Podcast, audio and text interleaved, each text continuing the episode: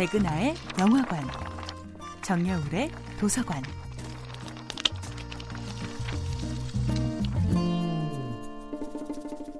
안녕하세요. 여러분과 아름답고 풍요로운 책 이야기를 나누고 있는 작가 정여울입니다.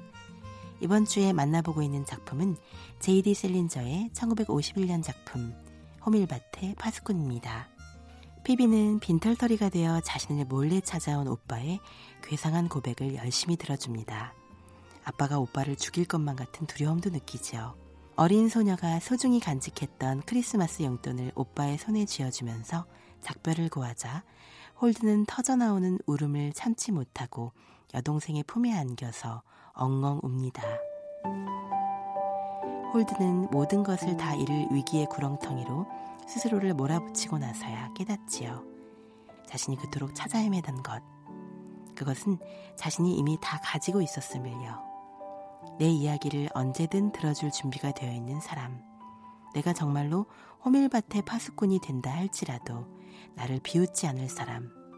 나를 그저 조용히 응원해줄 준비가 되어 있는 그런 사람이지요.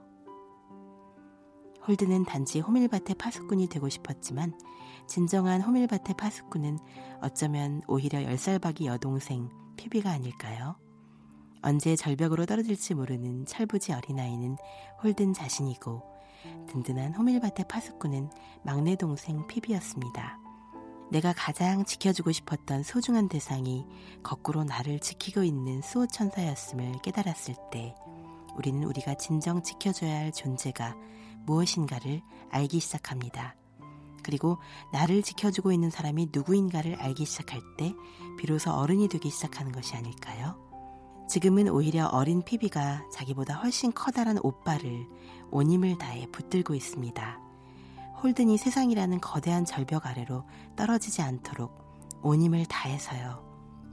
한편 모든 것을 버리고 아무도 자신을 모르는 곳으로 훌쩍 떠나버리려 했던 홀드는 제 몸보다 더 커 보이는 여행 가방을 질질 끌고 오빠와 함께 떠나겠다며 따라 나서는 여동생 피비를 통해 비로소 깨닫습니다.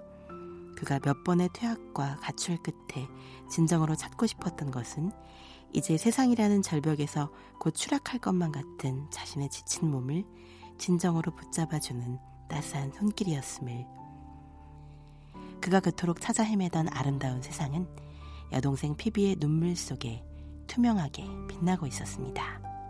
정여울의 도서관이었습니다.